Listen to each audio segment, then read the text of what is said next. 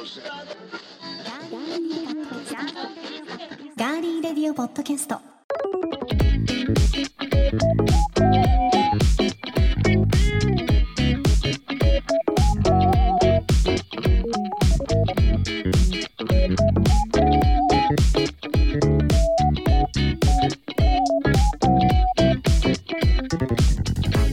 皆さんこんにちは。8月16日火曜日いかがお過ごしでしょうか？今週も名古屋のスタジオからお送りしていきます。ガーリーレディオポッドキャストお相手は私高田沙織です。そして今日8月16日は電子コミックの日なんだそうです。あの電子コミック電子書籍販売サイトのコミックシーモアが10周年を迎えたことを記念して2014年に制定されてるんですがこの方は電子書籍だったり電子コミック、まあ、読んだりとかするんでしょうかね。あんまり読まないイメージ。紙のイメージがありますがどうでしょうか。聞いてみましょう。どうぞ。皆さんこんにちは。ディレクターの足立です。Kindle と,、えー、と Apple の iBooks とか両方使ってますよ。で結構本買ったり案外してます。ただ電子コミックは僕そもそも漫画あんまり読まないので、えー、と電子コミックはあの、えー、となんだっけコミックなんだっけ？シーモア？シーモアとか、今いろいろあるでしょ？はいピッコマさんピッコとかねマとか、うん。あのガリレディでも昨年末に確かその話題扱ったと思うんですけどまあ一つもそれはアプリも使ってないし買ったり読んだりもすることもないです。はいはい、ありがとうございます。意外とそうなんですね。電子書籍で本買われたりするんですね。あの電子書籍だけでリリースされるものがあ、あったりしまたますよね。にあって、うん作家さんのなんかちょっとスペシャルなものだったりとかあるとそれをこうあのダウンロードしたりして、うん、はい、見てますよ。なるほど。はい、あと友達があの、えー、と写真家の友達が、えー、と電子書籍で、えー、と Kindle 版の写真集とかを結構出したりするもんですから、はい。そういうのはあの一応こう出ると買わせてもらったりとか、うん、はい、してます。はい。まああのちょうどねお盆の時期ということで、もうお盆休み、明けたんですかね。そうですね今日はもうあれじゃないですか、うん15日ぐらいまでっていう方が多いんじゃないですかね。まあまだお休みの方もいらっしまあまあ、ゃると思いはい、ますけど、20日ぐらいまではね。うんはい今年もどこにも行けないからお家で読書という方はこういった電子コミックうんたくさんね、うん読まれた方も多いかもしれませんね。はい、幸田さはいんはいかがなんでしょう？私はあの漫画読みますよ。うんうんピッコマとか入れてますアプリ。ああ、はい。ずーっとこうこ購読してるっていうかずっと読んでる漫画はあるんですか？ありますあります。あの一日経つとうん一話無料とかにピッコマなるので、うんこの本棚っていうのがあるんですけど、はいはい。結構いろんなものをああ、何入れて。何系が多いんですか？東村明子さんあとか、あ、へえ。あとは何ですかね。なんてことない普通の夜にっていうこうなんかうん。現代の女性とかをうん。淡々とリアルに描いたような、うんうん。そういうものだったり、うん。あとは鈴木おさむさんがうん。脚本を、はいはい。あのしているインフルエンサーとかインフルまでがカタカナで、うん円があの婚円の円ご縁。違う違うあのあ縁あ、はいはいはいはい。そうはいわかります？はいはいわかります。裏飯屋の方はい。のはい、ですね。そうそうそんなものですかね。うーん結構面白いですよ、いろいろと。なるほど。はい。ありがとうございます。何の役にも立ちませんでしたけれども。いえいえいえいえはい。ええ参考にしてね、うん。サオリストの皆さんはじゃあそれ自分も読んでみようっていう方いらっしゃるかもしれませんあそうですね。ぜひはいあの、い、ろんな漫画に出会っていただきたいと思います。さあでは皆さんからいただいています。メッセージいくつかご紹介しましょう。はい。えーお出狩りのうん。満点さんに有限会社満点さんに行った時の、うんえ感想だったりとか皆さんに応募だったりとかいただいているんですが、えこちらはですね、えはい。えーロイさんからいただきました、うん。えガリレディお出狩りのインタビュー楽しませていただきました。はい。黒田社長の熱い思いが熱々のメヒカリの唐揚げとともに届きそうな気分でした。深海魚なんて形が変わった謎の魚というイメージでしたがメヒカリ美味しそうです。社長が食育に力を入れるところもすごくいいなと思いましたと、うん。ねえそうなんですよね。本当に熱いうん人なので、ね。ううん。んこれが伝わったとすればすごく嬉しいですね。嬉しいですね、でそしてマコロンさんからもいただいてますよ、えー目光の魅力とともに楽しめましたと。うん。このお出がりの企画。あ、はい、うん。ありがとうございます。唐揚げ食べてみたいので、うん。オンラインショップで取り寄せて食べますね。おお、ぜひ感想とともにまたそうですね。写真とかも。あ、そうですね、うん。写真と一緒に送ってもらえれば。そうですね。はい、ありがとうございます。で、アデさんまたお出がりで、うん。あの素敵なお店紹介してくださいとマコロンさんからもいただいてます。楽しみにしてください。はい、またいろんな企画がね、はい、はい、登場すると思いますので楽しみにしてください。はい、ということでたくさんの皆さんから、えーご応募いただいておりまして、はい、えーちょっとだけピックアップしますと、はい、もうねいっぱいあってね、トールさん、うん。久々にツイッター。で珍しいので応募してみましたということで、ありがとうございます。そうよね、珍い。しいですもんうね。ん。で、えー酒ノートの九太郎さん、はい、えートトロさんとかねうん。他たくさんの方、または、えー、山地さんはい、ハスヤッチさん松さん、はい、うん、などなどたくさんの方々が、えーご応募してくださってます。エルニーさんも、あ、はい、ありがとうご応ざいます。募いただ。いてますね。さあ抽選は、はい。もうあのー来週、うん、うん大抽選会をはい、行いますので、はい、ぜひね皆さん楽しみにしていてください。来週8月23日配信のガリレディエピソード126の回で抽選会と当選者の発表をいたしますのではい。もう応募し忘れたわという方はですねあのー満点さんのオンラインショップではい、ぜひポチってうん。いただきたいと思います、ぜひ、はい。さあ番組へのメッセージは今聞いてくださっていますガーリーレディオポッドキャストのページにメッセージフォームがあります。そちらから送っていただくか番組のツイッターもありますのでぜひフォローしていただいてそこから送っていただいても OK です。皆さんからのメッセージお待ちしています。そして今日は大好評のシリーズお出がりです。今回はなんと南信州へお出がりしてまいりました。そちらもどうぞ楽しみにしていてください。では今回も最後までお付き合いよろしくお願いします。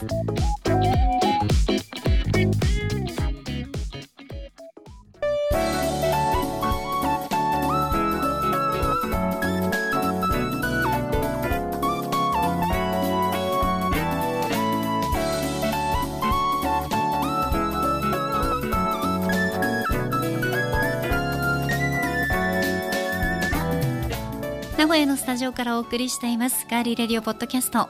さて今日の前半は予告した通りお出かけガリレディ南信州編をお送りします。聞いた方はハッシュタグひらがなでお出がりで感想お待ちしています。今回お邪魔したのは長野県下稲郡阿智村にありますヘブンス園原です。日本一の星空天空の楽園として有名な大人気のスポットですがゴンドラから眺める四季折々の美しい景色をはじめスキーの専用ゲレンデ森林セラピーやグランピング富士見台高原のトレッキングなど1年を通してたくさんのアクティビティが楽しめるんです。さらに近年は雲海に浮かぶ南アルプスの景観を一望できる雲海ハーバーも大人気です。そんなヘブンス園原で秋からのお楽しみや見どころ楽しみ方などをたっぷりお話聞いてきましたよ。ではお聞きください。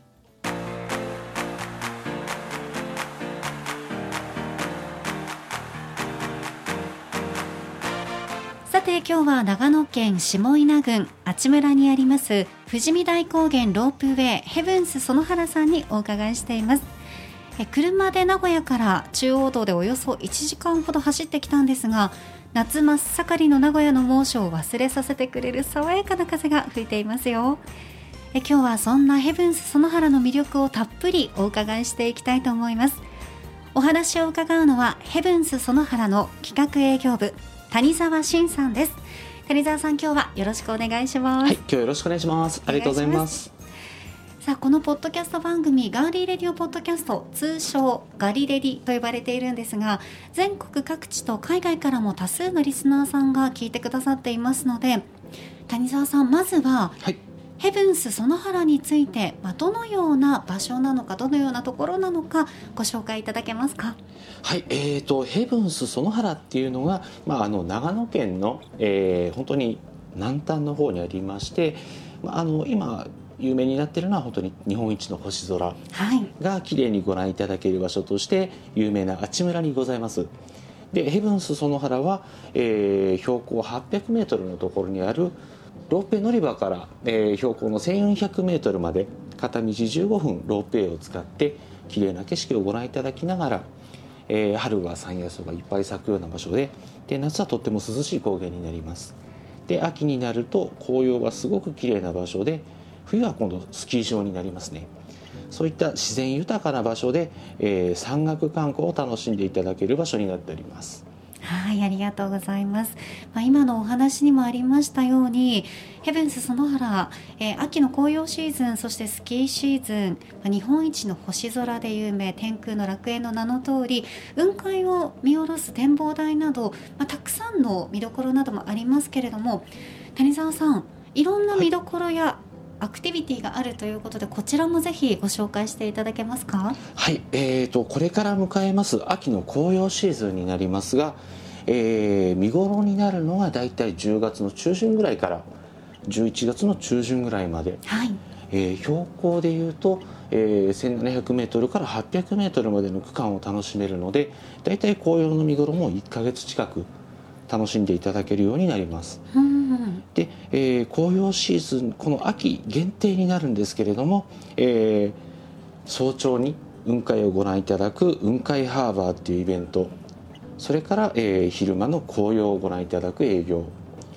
で夜の天空の星、えー満天の星を見ていただく、えー天空の楽園ナイトツアーっていうのをこの時期の1ヶ月に限り全てを開催するというプレミアム期間になりますね。で、えー雲海を見下ろす展望台の場所なんですけれども、はい。えー今期からあの空色という展望デッキを作りまして大体40人ぐらいですかね。あの専用のベンチを使って。そう40人も座れるんですか？そうですね。すごいですね。あの正面には南アルプスを一望できる景色をご覧いただけるようになっておりまして、はい。えーこの秋もそこから見下ろす紅葉なども一緒に楽しめるかなと思っております。うん。谷沢さん、雲海ハーバー今ご紹介していただいてるんですが、はい例えば、えー早朝の朝5時から朝の7時までっていうその朝方の時間帯にはいあるじゃないですか。早朝結構寒いですよね。気温って大体どれぐらいなんですか？そうですね。あのやっぱりかなり冷え込みましてええーとね大体氷,、まあ、氷点下というと0度から5度ぐらいと、本当にもう真冬の寒さにはなってるので、はい。お越しいただく時はもう本当にあの真冬の暖かい服装でうん。お越しいただくとおすすめですし、はい。まあ、こちらも当然寒い場所なのであのスウェーデントーチというこう焚き火のようなものを準備しておりまして、えーはい。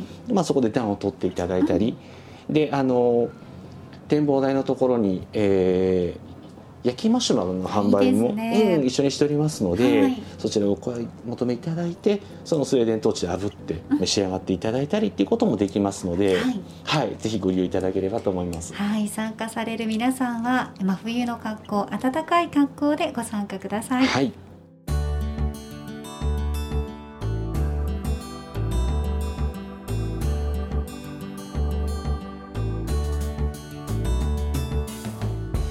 谷沢さんはヘブンス園原さんでこのお仕事をされてはい。もう長いと思いますが、ええ。まあ、谷沢さんが秋にこのヘブンス園原に来たら、まあ、ここを見てこれ食べてみたいなものはあったりしますか？あそうですね、うん。あの紅葉が、はやっぱりその皆さん一番こう見ていただけるというかメジャーにご覧いただくのはロープウェイから見る紅葉なんですけれども、はいはい実はまあ一番綺麗な紅葉が僕がお伝えしたいのが、はロープウェイに降りたところからまた展望台で上がっていって、はい、そこから富士見台高原っていうところまで歩いたりバスに乗ったりして行けるんですけれども。ええその間の紅葉がね実はあの穴場といいますか、はい。そんなに混まずにでロープウェイと見る景色とは全く違うまた紅葉の景色っていうのを楽しめるんですね。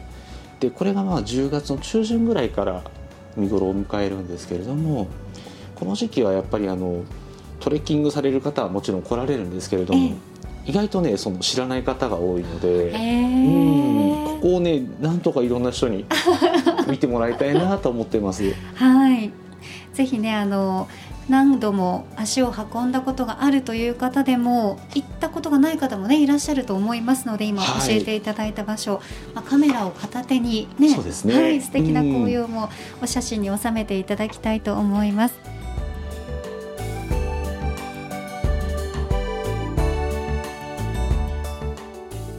でまあ、あの年間で、まあ、冬の季節ここはねスキー場になるんですけれども、ええ。ヘブンスその春の一番の特徴としては、えースノーボードができないんですね。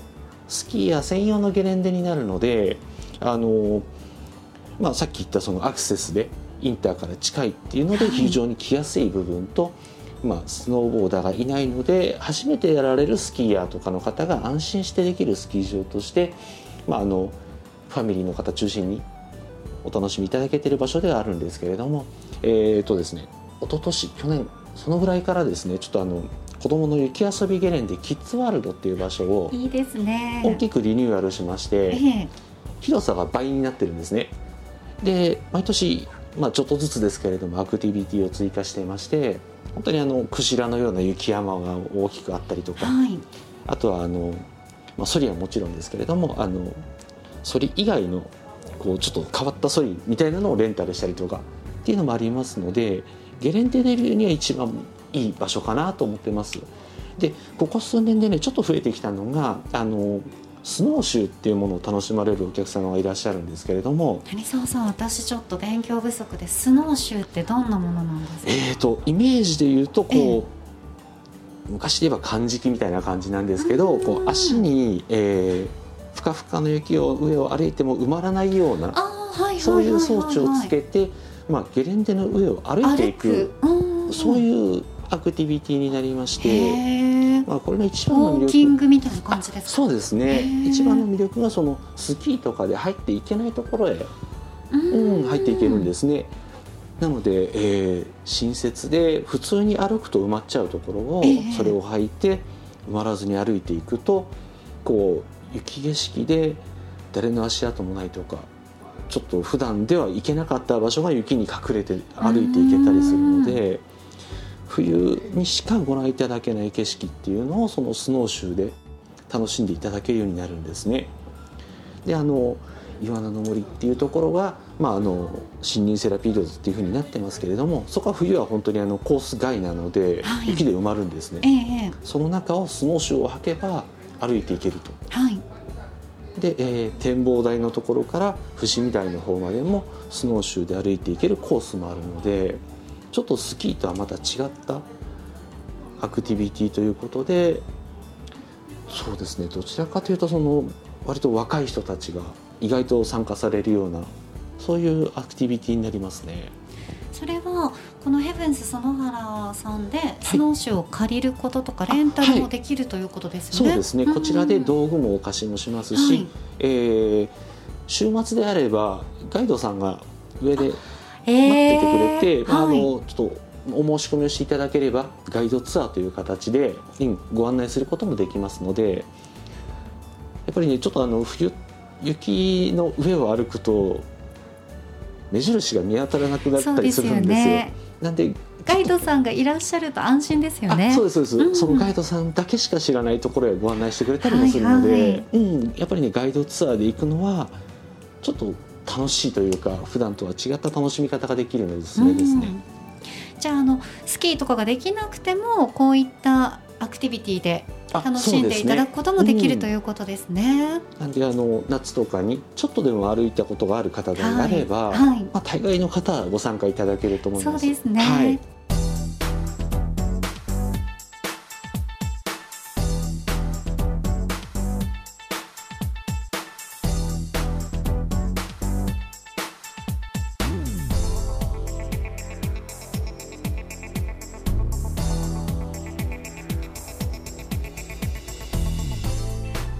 とヘブンス園原の見どころとして、まあ、あの森林セラピーロードっていうところにまあ認定を受けてます。岩の森っていう場所があるんですけれども、はい。ここがねあの秋の紅葉の期間だとあの中に池がありましてちょうど三鏡に映る素晴らしい景色をご覧いただけるんですけれども、まあ、一番の売りが年間を通してその森に癒さいるだけでこう癒されますというか心が穏やかになる。本当にあの森林浴っていうのをもう十分に楽しめるエリアになってますのでここはねあのトレッキングをした後にちょっとベンチとかもあるのでそこで例えば10分とかちょっと目をつぶって座っていただくと鳥の声が聞こえたり、まあ、川のせせらぎの音が聞こえたりと、はい、普段の喧騒から離れてちょっと癒しを十分に体に浴びられる場所になってますので秋は特に紅葉が綺麗ですけれどももう秋にかかわらず春も夏もそちらの場所に来てみていただくと普段の、えー、何でしょうストレスみたいなものをちょっとねそ、ねうん、そこで発散できる場所になってるんじゃないかなと思います。えーはい。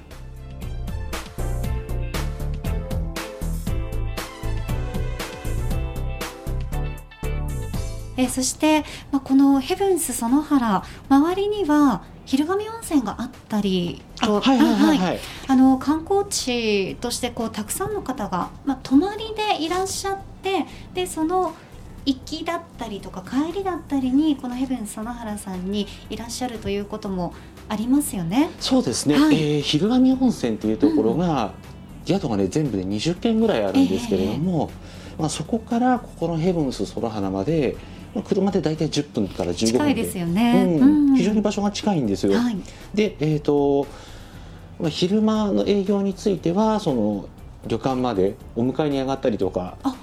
えー、そういうサービスも行っておりますので、はいはい、うん、あの昼神温泉に泊まったらぜひそういったサービスをご利用いただきたいのと、はい、あとさっき言ったあのナイトツアーもそうですし、えー、この秋始める雲海ハーバーという早朝の営業もそうなんですけれども旅館にお泊まりになる特典としてその旅館さんでチケットをお取りいただけるような仕組みもありましてで旅館さんによっては当然それぞれであの送迎をしてくれたりもするのでぜひあのご利用になる時は昼神温泉に1泊をしてでそこからこちらに来ていただくといろんな特典が楽しめるんじゃないかなと思いますね。いいですね。はい、これは何かプランとしてもう泊まったらあるということですね。そうですね。あの宿泊のプランとしてナイトツアーであったり雲海ハーバーっていうものをお申し込みできるプランもありますし、はい、まあそれに申し込まずに泊まったとしても旅館さんにねご相談いただくと、当日対応していただけたりもするので。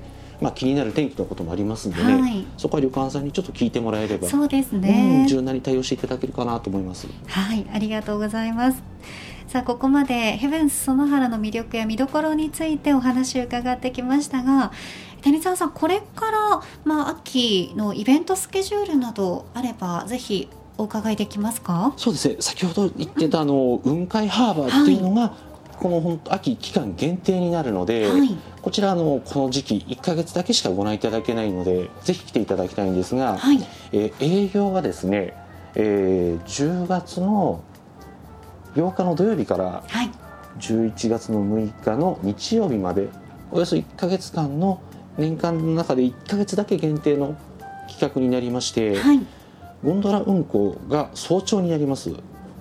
朝の5時から5時。ちょっと朝早いんですけど 朝の5時から運転を始めて、はい、で、えー、展望台先ほど空色とかも話しましたけど、えー、そこまで上がっていってそこから日の出を待つんですね。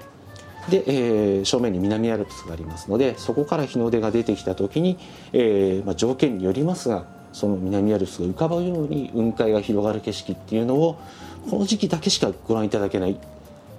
他の季節はねどういうわけか発生しないのでそうなんですね。本当にねこの秋限定で、はい、えー、雲海と南アルプスからのご来光、うん、それから紅葉とまとめて楽しめるスペシャルな時期になりますので、はい、これがね非常におすすめになってますね。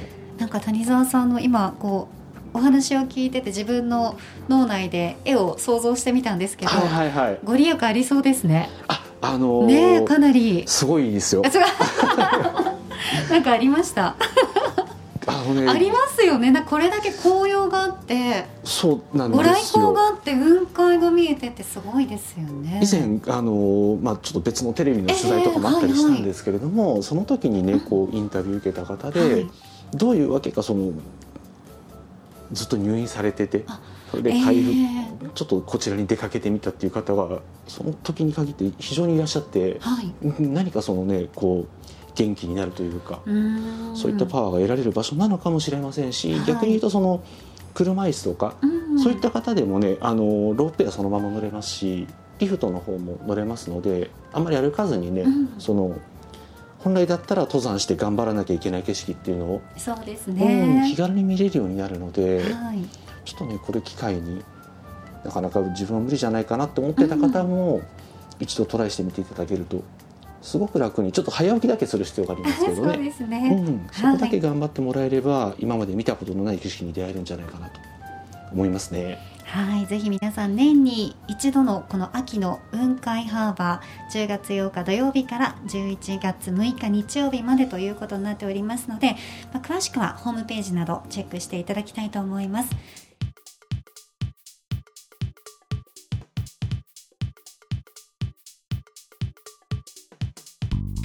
そして谷沢さん今日は、はい、なんとですねガリレディのリスナーの皆さんに谷沢さんからプレゼントをご用意していただけはい。たということなんですが、そうですね。すみませんなんか気を使っていただきまして。す。ありがとうございます、はい。どんなプレゼントご用意くださったんでしょうか？はい、あのー秋の営業が、えー9月の23日から、えー11月の20日までとなるんですけれども、はい。まあ、その期間内の、えー昼間の紅葉をご覧いただける営業でですね、はい。えーロープウェイにの往復券こちらの招待券を、えー10名様にプレゼントするように準備しておりますので、はい。はい、え5組10名様にあそうですね、はい。こ、のご招待券をいただけるということで、はい。ありがとうございます。はい、ぜひね皆さんこの機会にお昼間の紅葉もすごく綺麗ですのでぜひ足を運んでいただきたいと思います。詳しい応募方法は後ほど番組内でご紹介しますので皆さん最後までお聞き逃しないようにお願いしますさあでは最後になりましたが谷沢さんリスナーの皆さんに谷沢さんからメッセージをお願いします。はい、えーヘブンス園原っていうところを、えー、とまずあ、えーとね、立地から言うとあの中央道の園原インターっていうところがあるんですけれども、えーそこからね5分で来れちゃうようなすごくアクセスのいい場所になります。なんで名古屋方面からお越しになる方はもう園原インターを降りて5分で東京方面からはちょっとインター変わるんですけれども飯田山本インターっていうところからだと車で20分ほど。本当にあの降りてからすぐに到着できるようなところにありましてでちょっと車を止めてロープウェイに乗れば全く別世界が広がっておりますのであのどんな季節でも一度こちらにお越しいただいてその自然の素晴らしさとか自然があるからこそ見られる景色っていうのを皆さんに楽しんでいただければなと思っておりますのでぜひお越しください。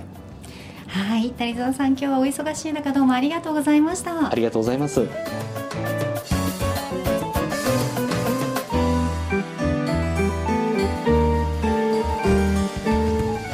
いということでヘブン園原の企画営業部谷沢真さんにお話を伺いました。ありがとうございました。ありがとうございました。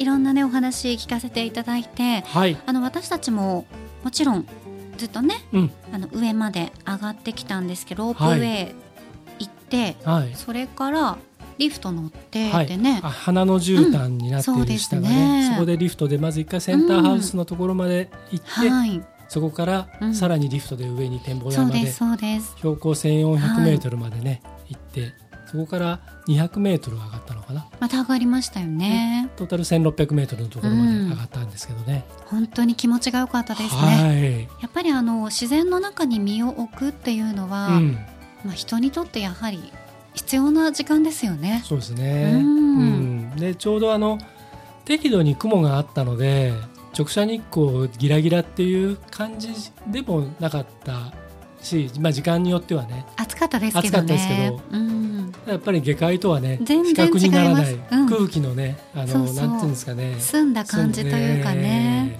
うん、気持ちいいいあの風が吹いてね。よかったそうですね。はい。結構こう皆さんの中でもヘブンス園原イコールこう夜の星空が綺麗っていうね、イメージ多いと思うんですが、このお昼間うん。日中っていうのもものすごく素晴らしいので、はい、皆さんに、お昼にも出かけてほしいんですよね私たちね。はいぜひね。うん。特に今はあのえドッグランもねかなり、はい。あのリニューアルしてあのいい感じになってて、うん。ゴンドラ乗る時もあのいわゆるそういったあのペットをねあの一緒に乗せられるようなあのケージもねあの貸し出してくれたりとかも、はい。そういうサービスもあるし、うん。とにかく家族でみんなで行っても本当にあののんびりできますしうんうん。小さいお子さんでもね遊べるあのものも結構あるしはい。あの広いから走り回っても全然大丈夫ですしね。そうですね。こけないようにだけ注意しとけばね。はいうんうん。そうなんですよ。で、私たちもいろんなところね、こう歩いてみたんですけど、うん普段うんこう写真とかで見ているものとうんまたちょっと違って、うんね、こういうあのヘブン園原さんとかの、うんこう潜在写真じゃないけどあるじゃないですか。えーパンフレットとかのね。うんやっぱり写写真よりも,、うんもう何十倍も綺麗ですね。綺麗でした、うんはい自分の目で見るのははいやっぱり違いますよね。すごくあの山がね、うん遠くまで見える日だったんですそうよね。なんですよ。だからあの展望台のめちゃくちゃ綺麗だった。新しくできたあの展望台の、えっとはい空色うんうん。ねあのえっと椅子がこうねあの切り立ったところにはい。前に視界を遮るものがない状態で要するにあのちょっと例えが陳腐で申し訳ないんですけど映画館の大スクリーンのところあの特等席に座ってるような感じで。パノラマビューがその目の前にね広がっているっていう感じですもんね。そうなんですよ。はい。ね。すごく良かったんですけど、はい。あの森林セラピー、ええねはい。ちょっと楽しんでみようかということでうんうん、イワナの森ね。をね、うん、歩いてはい。きましたええね。ええ結構あのゆっくり歩くとあの鳥の鳴き声だったりとか、うん、あのさえずりとかあと、はい。あの小川のねせせらぎとか、音取ってましたもんね。うん。うん。あのあそれもちょっと今度配信しようかと思うんですけど、はいはい。すごく綺麗な音がねあのひなんていうかこう響いてるっていうかそれがあのこう木立を抜けてくる風とともにあと光とともにね、こういい感じになってるそこをジブリ感がすごいですよ皆さんはい本当に。でもう水は本当に透明でそうね綺麗でしたね。で、えっと、ゆっくり歩いて多分1時間とか、うんそのくらいでぐるっとこう回ってこれるぐらいだしっていうまあでもまあちょっと途中まで行ってみようかっつってはい。行ったんですよね。そうそういきなりあのディレクターが水場所を見に行くぞって言い出して。水場所。あそうなんだと思って「分かりました」って言ってね、あの順調に歩いてたんですけど、途中でね、はい。あの水場所ははい。この時期咲いてないんだよっていう、ええここから先行くんじゃないよっていうのを教えてくれた、お告げをね、はい。してくれたあのね使いが登場したんですよはい、ね。現れましたね、はい。本当に。一番こう2人がはい。苦手とする動物はい。というか生き物はい。だねっていう話をこうしてた直後だったので、はい。本当に何かというとですね、えお蛇様に、ははいい遭遇しましてですね 私の前をディレクターが歩いてて、ええ。いきなりギャーっえていうので、ええ。えなんだろうと思ってはってびっくりしたらもう目の前にこうはい。お姿を見てしまいまして、ええ。私もね何年ぶりかっていうぐらいにあんなでっかい声でギャーって言いました、ええキャーじゃないんですよ。あのギャーって言いましたよ。まあ僕ら行ったのは平日で、あの周りに誰もいなかったんですよね。余計響きました、だから、まあ誰もいなかったことを確認したからっていうわけじゃないんですけど、うん。あれもし人がいたら多分相当恥ずかしいぐらいの大きな声を僕ら二人とも上げちゃったんですよね。ギャーってなりました、もう久々に見ましたもん、はい。あの生のお姿、はい、僕、ね。僕の左足の30センチ前ぐらいにあのここから行ってもあれだよ咲いてないよっていうのを言いに来てくれて現うん。れたんですよね、左からピュッと。そうですはい、でそれで僕がギャーって言っでて前に逃前げたんに行っちゃっですよねたので。で私一人取り残されて、ええ。そしたら途中はい、ずっとこっち見てらっしゃるんですよ、うんうんあの止まって。そうですよね。私の方じーっと見た後に、はい。足立さんの方じーっと見て、えスーって。えであのうん。道幅が2メートルぐらいの道幅を左から右へこうゆっくりね僕らをこう嘲笑うかのよう本に当に。で僕らはその彼によってぶ彼なのか彼女なのかによって分断された状態で、うん。向こうとこっちにねそう。どっちにも行けなくてね。本当。もうすんごい鳥肌立ちました。で全身力入っちゃってるからね。そうガチガチ固まっちゃっててね。もうあの筋肉痛に でスッとこう草むらに姿を消した時に、あのもう声も出せない。もうとにかく帰ろう帰ろう帰ろう。早歩きで。早歩きで。でそこからというものはですねあのいろんなこうつるとか、うん。あの枝とか、はい。そういうのが全てが蛇に見えてしまって。見えましたね。もうね何回も「おおとか言いながら。ね あーっとか言ってね。で上から あーっとか言ってね。落ちてきたらどうしようとかね。本当にね。まああのこれ別にあの あのそういうのがあるからどうのっていうことじゃなくて、そうそうでも大自然の中なので。本当にそのぐらい自然だっていう。そういうことです、うん。ええ。でちゃんと道は整備されているので、あの多分小さいお子さんでもあのそんなにねうん、たくさんいらっしゃってましたもんね、家族連行ったれで、ね、時もね家族連れで歩いてる、る方もたくさんいたので、うんそうそうそう。あのぜひねあの皆さんこの森林セラピーは、はい。なんかあのえっ、となんか認定されてるんですよね。はい。うん。あののえっ、と谷田さんもお話しされてましたけれども、うんうんうん。あの本当にねあのこれはぜひ行くといいと思います。であの写真も僕らまあ少しだけちょっと撮ってきたのではい。これもまたちょっとアップしておこうと思うんですけれどもあの池がね本当にあの空と山がこう映り込んでうん、とても美しい池でしたのでそうですね、はいとそこもぜひもはい素晴らしい場所なので、はい、ぜひね、うん。はい皆さんもあの行っていただきたいと思います。はい。ちなみにですね、はい。その私たちを迎えてくれた、うん。あの蛇様は、なかなかお昼間には出てこない珍しい、ははいい蛇だったみたいで、名前はですね、ジムグリと言います、はえー興味ある方はジムグリでちょっと、あの検索してみてください、はい、興味のある方はですよ。えーはい、僕らはもう絶対あの画像が出てきますもう画像出た瞬間に死んでしまうので、見れないんですけど。ね。はい。まあでもそういった本当にあのいろんな出会いにもね、ははいい、恵まれるうん。大自然いっぱいな場所です。はい。ぜひ皆さんあの年間を通して素晴らしい場所なので、あのーこれから秋の時期もね、はい。紅葉が、うん。中で谷沢さんもお話ししてくださってましたけど、はい。うん、こうあのなんていうんですか？標高差があるので、うんうんそうです。結構季節、はい。その秋の時期でもこうずーっと楽しめる、約1か月間ぐらいん。そうです紅葉が楽しめますし、ね。三段紅葉って言ってこう、うんうん。あの高さによって色が変わって見えるので、うん。それも楽しめますしまたあの、えー、と繰り返しになりますけど、まあ、雲海ハーバーっていうのがとにかく今本当に人気で、これはあの、えー、とインタビューの中でもお話しされてましたけども、はい。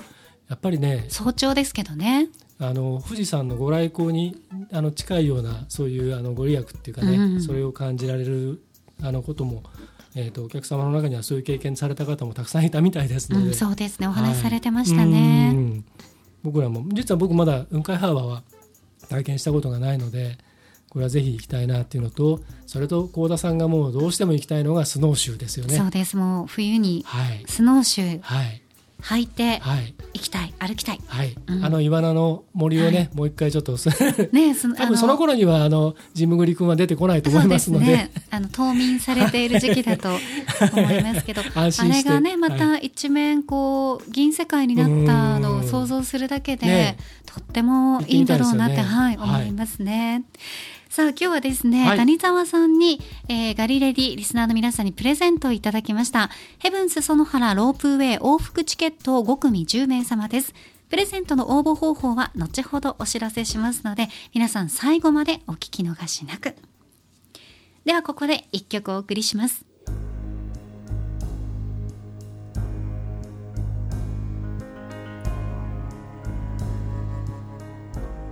2004年公開のスウェーデン映画「喜びを歌に乗せて」の劇中歌です。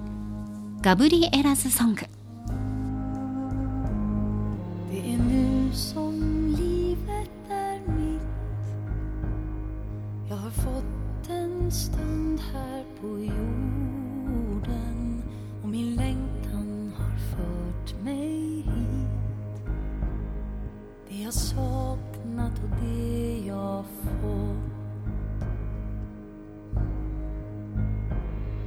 Det är ändå vägen jag valt Min förtröstan långt bortom orden som har visat en liten bit av den himmel jag aldrig nått. Jag vill känna att jag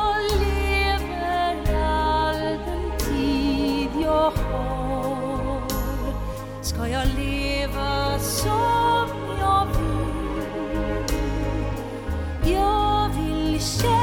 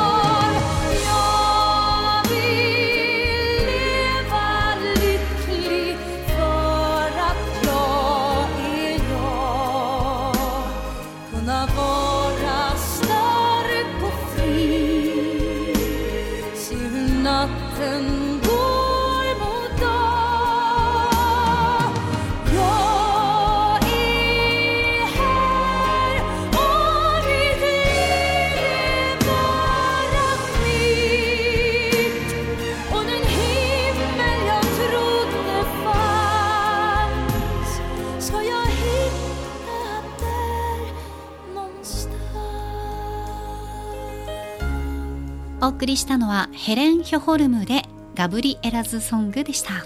はい、えーとこの映画、あのー結構ヒットしたので見たことある方もいるかもしれないんですけれども「喜びを歌に乗せて」という放題で英題が「えー、As It in Heaven」っていうタイトルなんですね。で現代はスウェーデン語なんでちょっと僕それ発音できないんでちょっと省きますけれども、あの結構あの欧米でもヒットしたものでであの音楽もののこの手の映画ってあよくあるストーリーであのいわゆる著名な音楽家が例えば病とか何かちょっと人生に挫折したりしてでちょっとこう第一線から退いてで故郷に帰ったあるいはどっかその知らない町に行ってそこであのいわゆる村人たちの聖歌隊だったり楽隊だったりと出会ってでそれをこう指導することになって最初はこう悪態をついたりするんだけどその村人たちとのその触れ合いの中で自分の人生を見直したりとか新しくこう自分の人生をやり直したりとかまたそこで新しい出会いがあったりとかっていう、うん。で要するに再生していくストーリーってよくあるじゃないですか。ありますね、まあ、はっきり言っちゃうと典型的なそういう映画なんですけれども、はい。僕はこれあの劇場で見て本当に感動してしまって、胸打たれたんですか、うん。たやっぱりスウェーデン映画っていうこともあっていわゆるハリウッドとかが作ってるものとちょっと違ってやっぱりそういうあのなんていうか人生のその、うん、辛い部分というかそういうところもちゃんと描いてるんですよね。だからそのやっぱりこう残るものも結構あって。でその中で、えー、と歌われる歌なんですけどこの主人公がその聖歌隊のメンバーであるガブリエラのために作詞作曲をする劇中でねでそれでそのガブリエラがこの曲を歌うんですけれども、あのーその無意味な人生などない胸を張って堂々と生きろっていうメッセージが込められている歌なんですね。なのであのぜひサウンドトラックもとても素敵なので、えー皆さんにも聴いてもらいたいと思います。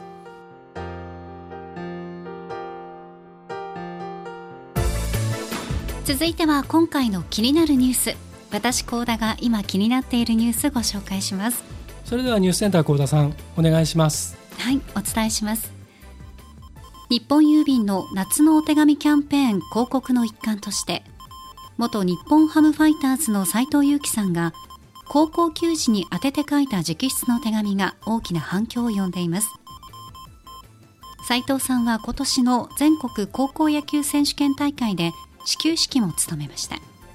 以上ニュースをお伝えしました。ありがとうございました少し前にキリン一番搾りの CM で松坂大輔さんと2人で差しで飲んでいるという設定で、えー対話をしている CM があったんですけれどもあの2人とも、えー現役を退いてとても柔らかい表情で楽しそうに話をしているのが印象的でした、えーそんな斉藤さん、え始球式もとても素晴らしい始球式だったと思います。ということで幸田さんに補足をいろいろしていってもらいたいと思います。お願いします。はい。今年もね熱い戦いが繰り広げられております。夏の全国高校野球選手権大会。はい。さあ今年はどこが優勝するでしょううねまあねどこが優勝してもうん。もうあの勝っても負けても泣けるんですよ。い。何ですかねあうん。のキラキラ感って。高校野球ってあのプロ野球と違うキラキラ感ね。うん。だからもう高校野球という一つのカテゴリーなのうんで,、ですそれこそ例えば野球のルールを全くわからない、そのおばあちゃんだったりとか、はいちっちゃい子供でも、やっぱり高校野球にはこうねなんかこう惹かれるものがあってそれはやっぱご当地感というかね。ありますよね。うん。自分のこう出身地だったりとか、は今住んでるとこの高校だったりね、うん。応援したくなるという方もたくさんいらっしゃると思いますが、はい、え斉藤由貴さんご自身も、うん。え早稲田実業時代のうん。2006年に、はい。え夏の甲子園で全国制覇達成されてますよね、はい。え決勝では現在楽天で活躍されています田中将大投手を擁する駒大苫小牧とはい。延長15回引き分け再試合の熱戦繰り広げました、いうん暑かったね。やこれ熱かったですね。うん。でなんか最後、はい、ね、うん。ハンカチ王子うん。斉藤由貴さんとマー君がさうん。斉藤由貴さんが投げてはい。バッターにマー君が立って、うんあこれもうすごいなと思って、うんうん。でシュッと投げてマー君が思いっきりバッて振って、えそれで、はい。ね早稲田実業優勝ってなりましたもんね、えはい。いやーああいう試合もあるんですね、うん。本当にね。だから余計にこうね、本当に覚えてますよね。なんていうんですかあの月並みな表現ですけど、うん。筋書きのないドラマっていうまさにそういうのが今までもね、名シーンはたくさうんんあったしね、はい。あの PL の KK コンビとか、いろんなあのねもっと古くは江川さんとかいろんな いろんな人たちがいてはい。やっぱりその時その時のねドラマがあありますからね。ね。語り継がれるものがね。うん。今年もいろんなドラマがもうすでにはい。生まれていますが、うん。え斉藤さんはそこからプロ野球選手になって、えー現役もね引退はされてしまいましたが、はいいろんな経験をしたからこそのその斉藤さんの言葉に高校球児の皆さんだけではなくさまざまな世代の方に刺さる言葉だと話題になっています、うん。またご自身直筆の文字が綺麗だとか人柄が現れる文字と文面などの声が上がっているそうですよ。もうご覧になった方いらっしゃるでしょうかね。では話題となっている高校球児へ向けた斉藤由貴さんのメッセージ私がご紹介しますぜひ皆さんにはこの斎藤佑樹さんの直筆の文字も見ていただきたいのでよかったらねサイトの方をチェックしていただきたいと思います。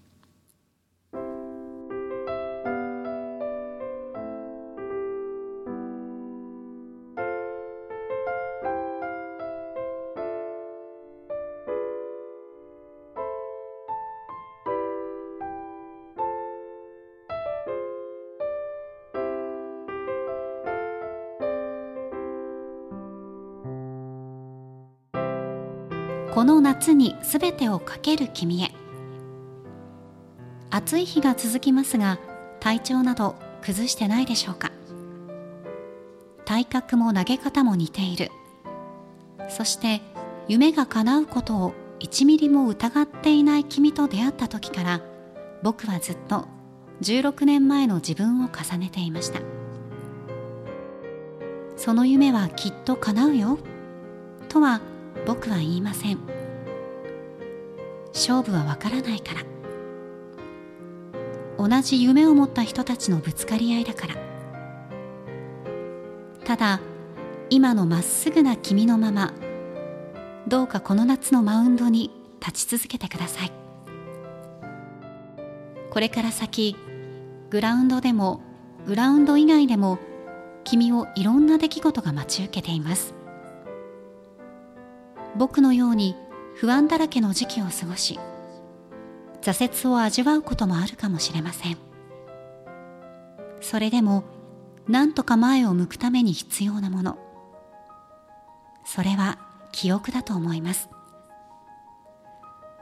過去の栄光だなんて言われることもあるけれど最後まで戦い抜いた記憶は未来を生きる大きな力になります。なんて大舞台がすぐそこだって時に先の話なんてされたくないか。この夏一番速い球を投げるのは君じゃない。一番熱い球を投げるのが一番強い球を投げるのがなんだか一番すごい球を投げるのが君であってほしいと思っています。今から君の過ごす夏が君を一生奮い立たせる夏になりますように。よし頑張れ。2022夏斉藤祐樹。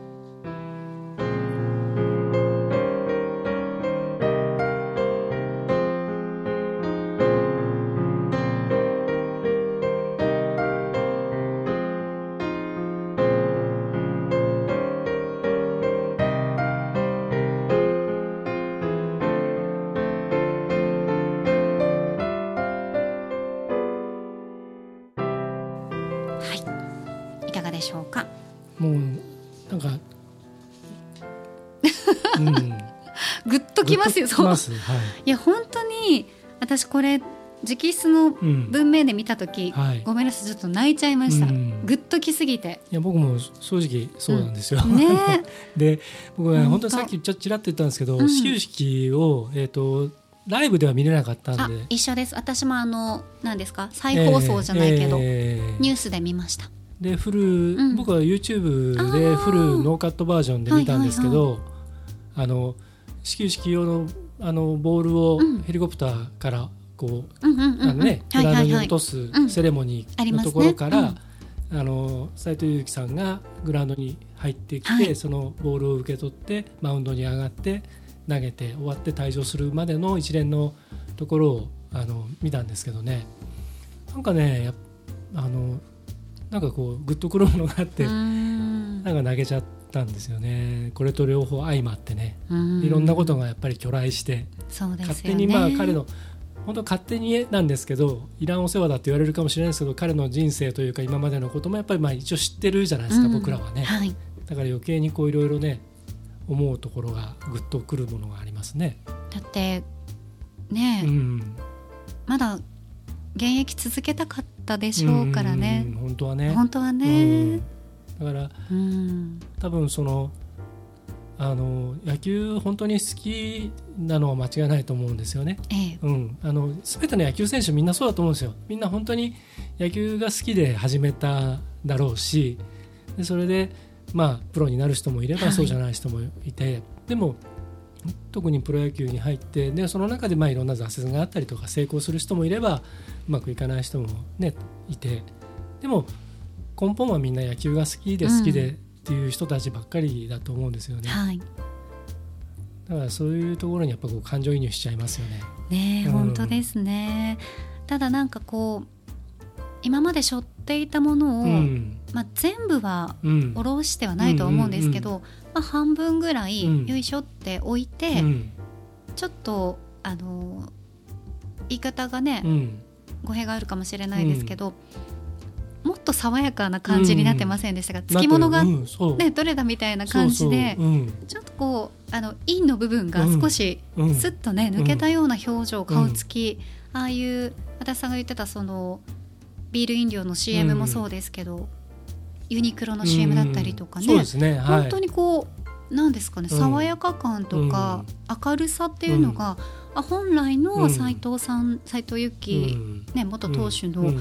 あの表情なのかなっていうのが見えたりしますよね。そのタラレバの話うん。ではあるんですが、は例えばあのーその現役時代に、うん。そのそのいわゆる世の中のあの期待通りのもし活躍をしていたとしたら、はい多分あの本来持ってるそういう明るさだったりうん爽やかさだったりっていうのをもっとこう前に出してもよかったとは思うんですよね。ただやっぱりこう成績が伴わないとバッシングも多分たくさんあったでしょうからなかなかその思ってることも言えないこともたくさんあったでしょうしだからすでもそれでもああやって最後までその現役にねちゃんとこうま全うではないけどちゃんとこうね自分なりのね腐らず潰れずはいあのあそこまでちゃんとねやって最後ちゃんとこうあのマウンドから降りるっていうところまでをちゃんとねやったっていうのは立派な人だなと思いますね。本当ですうんね。でこのあのさっき幸田さんが読んでくれたのは、あのーそのなんていうかメッセージその高校球児に向けたメッセージっていうんじゃなくて、あくまで手紙っていう。ところがすごく僕いいなと思って。うんうんうんうん。ですごく被るのは、うん。あのアンジェラ・アキさんのあの、はい。背景15歳の君へっていう歌とすごくこう、あオーバーラップする部分があって、うん。もう勝手に頭の中であれ BGM で流れてね このうそうそうそうそう これ自分でなんかで弾いてあのうん BGM 流していただいてもいいですよ。だからあの小野さんのののナレーションのバックは、うん。あの曲流したいなぐらいに 思ってたりしますけどね。はい。ねでもね足立さんの話にもありましたけど、うん。やっぱり最初ねうん。今日、あの話してたみたいにまたいろんな奇跡が生まれたり、うん。いろんなこう試合のね、うん。こう歴史的なものがうん。こう年の夏も生まれてるわけですから、は斉藤由貴さんみたいなうん。素晴らしい投手が、うん今この瞬間もねうん。生まれているんでしょうね。はい。はいということで、はい。ね夏の甲子園も木曜日あたり、まあ、順調にねスケジュールが進んでいるとしたら、木曜日あたりもう準々決勝、はい。さあどこうがん。優勝しますかね今年はね。皆さんのお住まいの、はい、えー県しあの都道府県の代表はいかがでしょうか、はい、えー最後までねうん。応援していきましょはい今週の気になるニュース高校球児へ向けた斉藤由貴さんのメッセージが話題についてご紹介しました。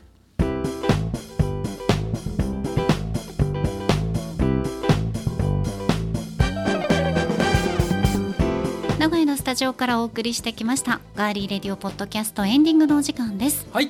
さあ今回はお出かけガリレディお出がり南新周辺お送りしましたが皆さんいかがでしたでしょうか？ではお待たせいたしました。リスナープレゼントの応募方法を発表します。まずはプレゼントのおさらいです。はい。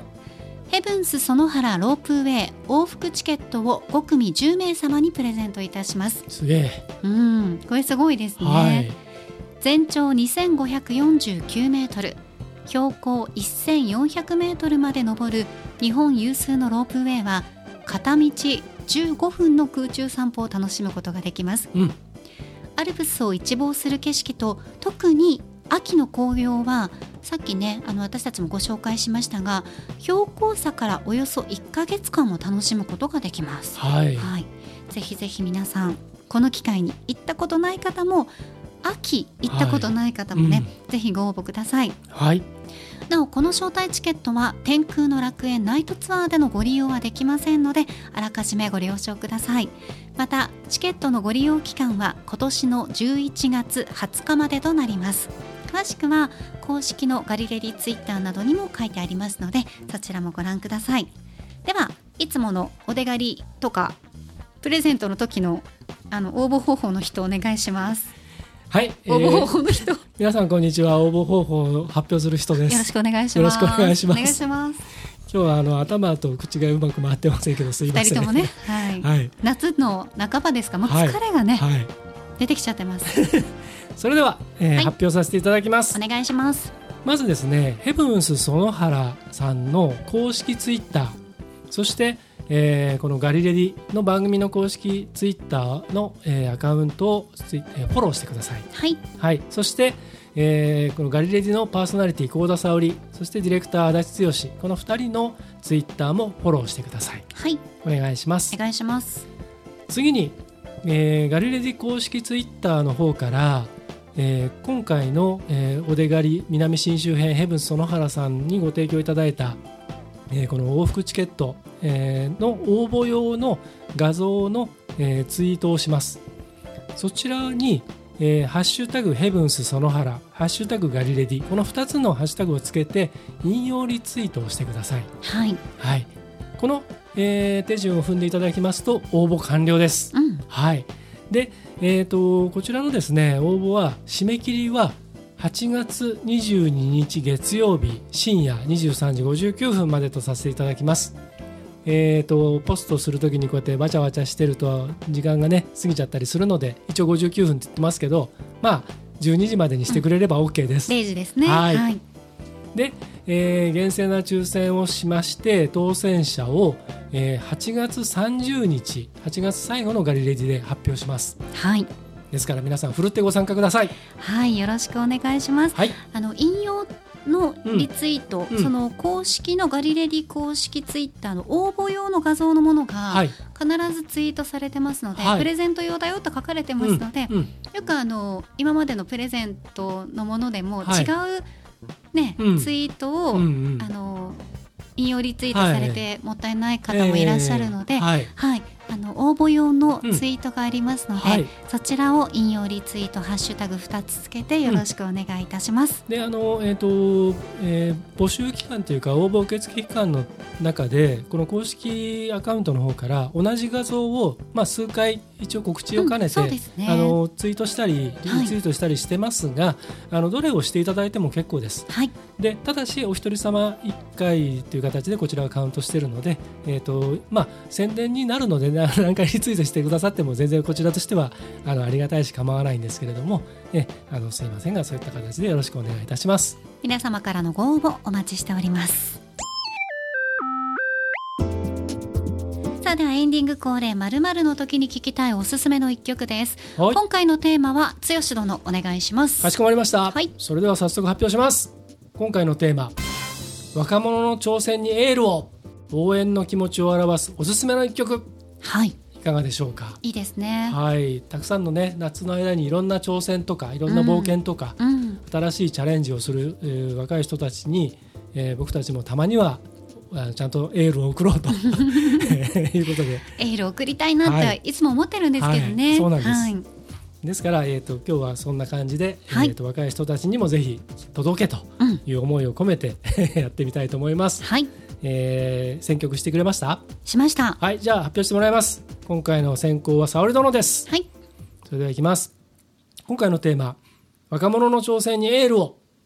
応援の気持ちを表すおすすめの一曲。先行幸田沙織。フレデリックオンリーワンダーございます。はーい。はい、まあこの曲は本当にうん。あのミュージックビデオとかが、えー高校生たちがねこう、うん。踊ってたりとかするんですけど、うん。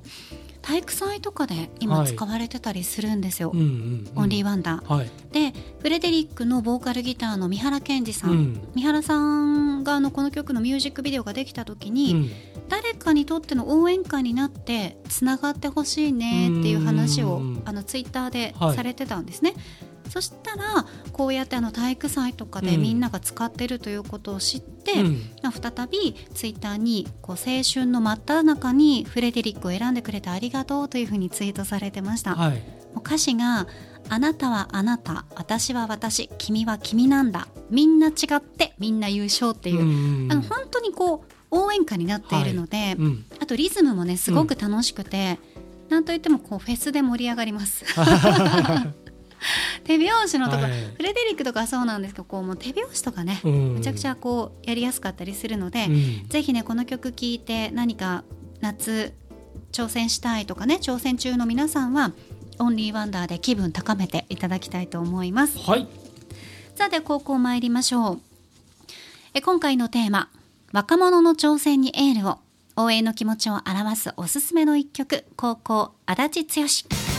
渡辺美里マイレボリューション。あの若い人にとってはもうあの夏メロ以外の何者でもないかもしれないんですが。でも今ね、うん。昭和歌謡だとか、はい。そういうシティポップとかでね、うんうんうん。これ1991年の曲なんですけれども、全然私にとっては古い曲な感じはしないですけど 渡辺美里さんのデビュー曲だって勘違いしてる方もたくさんいるんです、実ははい4枚目のシングルなんですよね。うんうんうんでこれでブレイクして一躍もうあの時の人になったわけなんですけれども。小室哲哉さんが。そうです。はい、川村真澄さんが作詞で小室哲哉さん作曲、この曲聴くともう小室さんってやっぱ天才だなと思いますよね。ですね、はい、でこの歌詞でそのサビのところであの夢を追いかけるならたやすく泣いちゃダメさ。うん。っていうね。はい。ふうに言ってますけどあの僕これあの泣いてもいいと思うんですよね。うんうん。あのもう悔しかったりとかあのいろんなことで辛くて泣いても全然いいと思うし自分もそういうところを通ってきたので。うん。だけど諦めちゃダメだっていうことだと思うしでこの渡辺美里さんのこの「マイ・レボリューション」はその若い人たちににも聞いてもらいたいけれども、まあ、同世代だったりとか、まあ、僕らと同じような人たちにも まあ届けっていうところもあるんで、はい。はい、これを送らせていただきました。はいね本当大人になるとうね、ん、たやすく泣けなくなりますから、う。ん。泣ける時に泣いてた方がいいんですよ。うん、そう。ね。はいと思います。涙は心の汗さっていう歌詞が昔別な歌でありましたけどね、はい、うん。もっと古いフォークソングですけど。あ何のフォークソングですか？あのねあのあれえっ、と,、えー、とドラマのああのなんだっけなタイトル忘れちゃったな。夕日が丘の総理大臣とかそうそれ的な飛び出せ青春かな？なんかそういうあの中村雅俊さんとのか前ですね。うん。そのまあ、先生と、うん。まあ、高校の学校学園ドラマですね、うんうんうんそれのあの主題歌だったと思うんですけど、ちょっとうろ覚えであれです、はい。涙の心の汗さと。はい、えー私たちがおすすめする音楽は Spotify のプレイリストガリレディレコメンド5でお聴きください。ガリレディのポッドキャストとともにこちらプレイリストもフォローして楽しんでください。そしておでがりボリューム2でご紹介しました愛知県豊橋市の有限会社満点さん。ご提供のリスナープレゼント冷凍メヒカリの唐揚げ無添加 200g の応募は昨日8月15日に締め切りました。たくさんのご応募本当にありがとうございました。ありがとうございました。次回8月23日火曜日配信のガリレディエピソード126で抽選会と当選者大発表会をいたします。応募してくださった皆様はぜひお聞き逃しなく。2週続いちゃうんですね。抽選会と発表会ね。そっか。すごいねガリレデすごィいですね。本当ですねえそしてですねガリレディビギンズなんですが先週で一区切りとなりましたので今週金曜日の放送というかねあの配信はありませんがまだまだいろんな企画が控えております。それぞれ情報解禁を楽しみに皆さんお待ちください。